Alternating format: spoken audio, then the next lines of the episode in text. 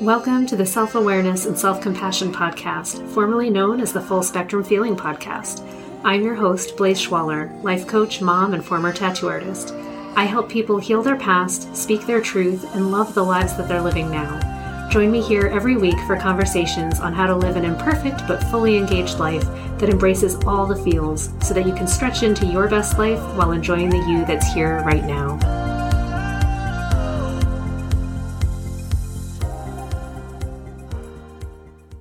Hey, this is Blaze. Welcome back to Full Spectrum Feeling. I've had a few weeks being pretty pissed off and agitated, and I'm glad because I think it needs to be talked about. I think those emotions are so important. Like anger is there to motivate us, it's there to help us have the energy to change, to change things, to change how we're reacting, to realize that a boundary has been crossed, that we're not okay, that we need to do something because everything is in relationship to each other, right? Like we need to have that feedback and our emotions are our feedback system. This week, I want to talk about um, the state of mind that we hit at the end of overwhelm. I guess like when you've gone through being upset, when you've gone through being hurt, when you're gone through being tired. And, you know, we've all maybe at this point seen the meme where it's like this field of flowers that have all been cut down and it's empty and someone's gesturing. It's like this lady, like, behold my field of fox. It is barren. I have none left to give. And it just struck me as so funny the first time I saw it. And it's true. I think the reason there's so much humor in it is that at the end of big, powerful emotions, there's this calm and blankness, this clean slate where you're like, you know what? I had this energy to give and it's gone now. And I, I don't have energy for any more BS. Like I just can't take another violation. I don't want to deal with any of it. Like I, I'm no longer going to play nice. I'm no longer going to try to spare other people's feelings. Like I am going to uphold my boundary because I don't care anymore about how it might be perceived. And I think sometimes we take it to the place because I no longer care about your boundary. And that's not really a healthy place to go. So I do want to say that that's the danger of getting to the place where we have no energy is that we stop caring because we just don't have the energy to care anymore about where other people might be at and how they might be feeling. And so we stop playing nice. There is beauty in that and there's danger in that. So let's talk about both of it. So the beauty that I see is actually finally honoring our own boundary, finally speaking what's actually honest. There's gloriousness in actually being able to speak up for ourselves and say, absolutely not. This isn't okay. This is what I want. This is what I don't want. You need to stop. This is where you're violating this agreement. This is the agreement that I want. And this is how I'm going to live my life. And you can go live yours. That, oh, it's lovely. And I think many of us seem to come to that place in midlife. Like we've gone through our youth and we've tried to please everybody and we've tried to continue to please everyone through our like early 20s and getting jobs and finding relationships and figuring things out. And then it seems to be like a common trope that you hit your 40s and that's about when you just don't care anymore. And then as you get older and older, there's also the older woman theme. I don't really hear this about men so much but in women's circles, we talk about like the older you get, the less fucks you have for any of these things. You stop caring about beauty standards. You stop having energy for these kinds of fights and you just do your own thing and you're happy and you're finally like letting go of all of these standards that you were trying to uphold to keep other people happy. So for women, maybe it's about stopping trying to make everyone happy with you and just making yourself happy. It's interesting. On the other side of that, there's, you know, standing up for what you want or holding up a boundary, but no longer caring what other people's boundaries are. And that's not okay. We should talk about that. There's this side of getting to the end of having feelings because you're just so tired or they've processed through and you're empty. And you see someone that believes differently than you, is acting differently than you, is setting you off. And there's just no care for how your response or action might make them feel because you're tired. and you just, you can't care about that anymore. And that's a sadness. I think that's, um, a loss for both players, for humanity, for us. And it speaks to why we need nurturing when we hit that space of blankness where we're finally willing to hold up our boundary, that we need to be able to take care of ourselves in that so that we can have it responsibly. This sounds like such an adult parenting kind of way to think of it, but it's recognizing that we're powerful.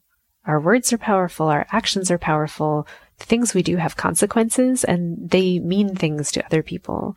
What we do changes. It changes the landscape. It changes someone else's life around us, whether we're aware of it or not. And that's important. It's whether we are aware of it or not. And there's a reason that we want to have enough energy to maintain that awareness, that we want to have enough energy to notice that someone else might be hurting or they might need more care or what we're doing is impacting them, whether they're telling us about it or not.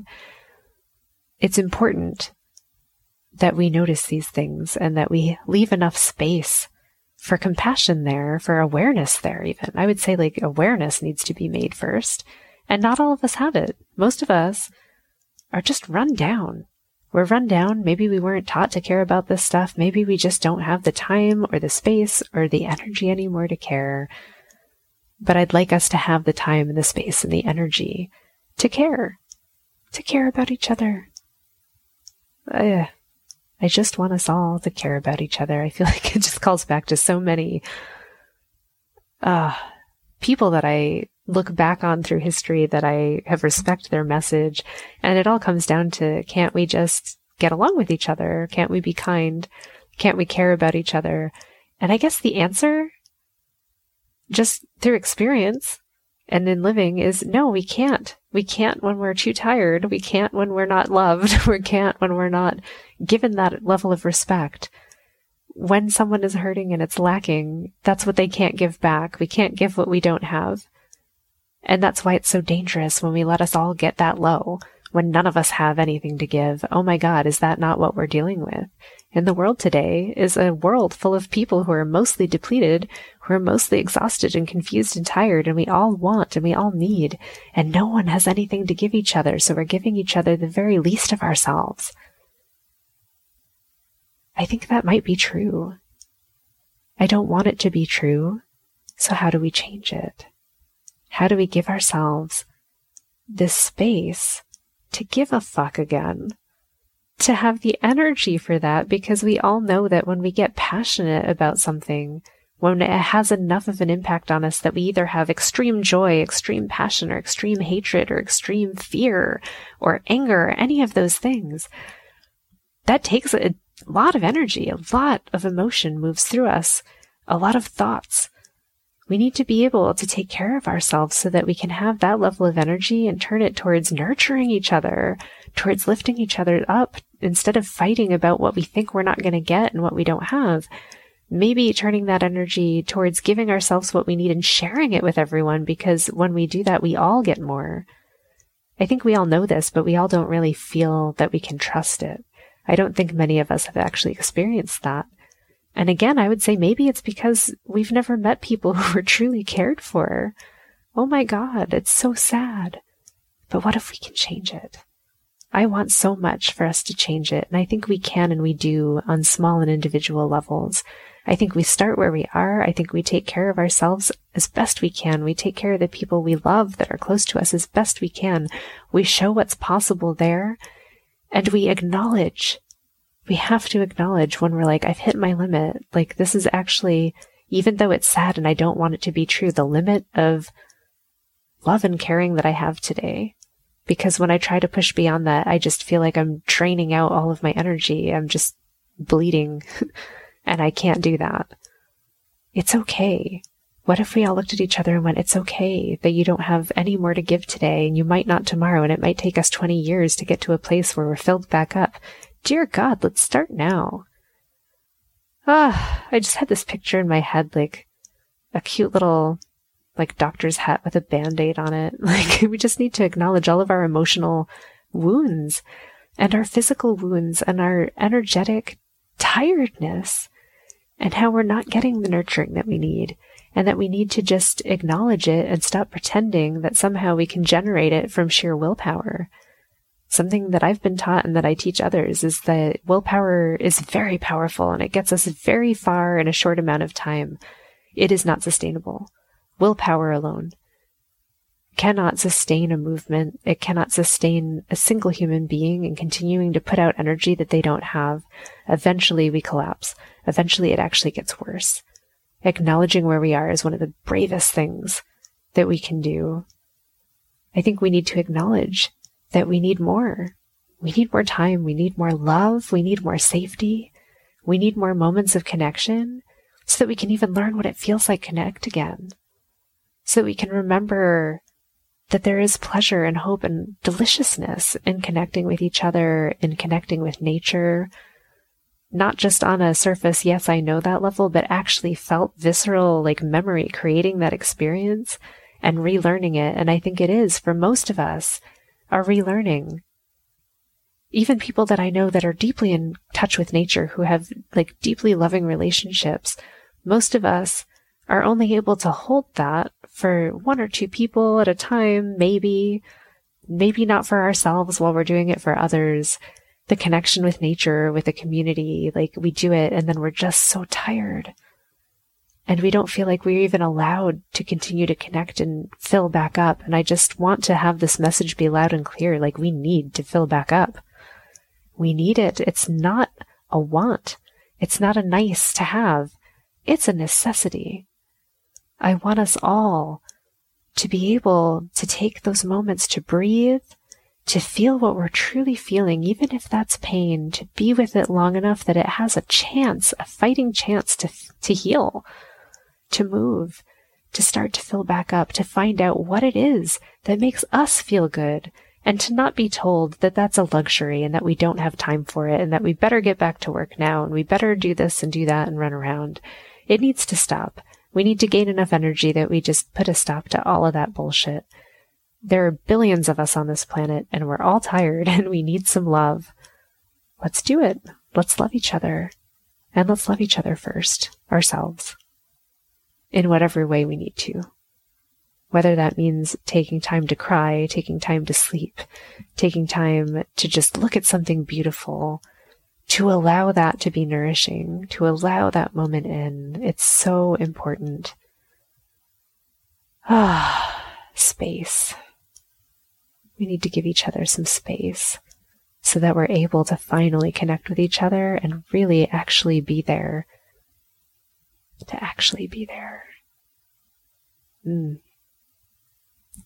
I'm sending you so much love and so much of a desire to feel that smile, to feel like the softness of someone's cheeks and like the heat rising in their cheeks as they are happy and a genuine smile happens and you see that crinkle in the eyes and that sparkle in the eye. Like there's just something that happens. You can feel something different when someone's truly present and truly happy.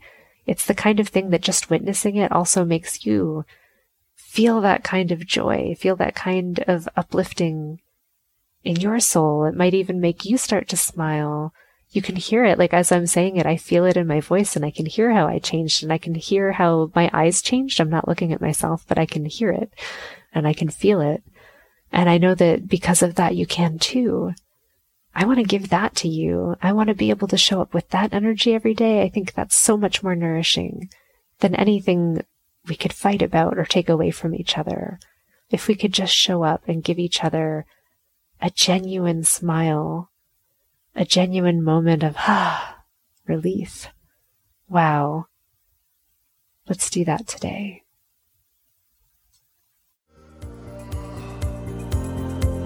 Thanks so much for joining me. If you enjoyed this podcast, please subscribe and share it with someone you love, and leave us a review. You can learn more and get some self compassion tips and tricks by visiting coachwithblaze.com, where you can sign up to get my free booklet on overcoming anxiety, overwhelm, exhaustion, and burnout.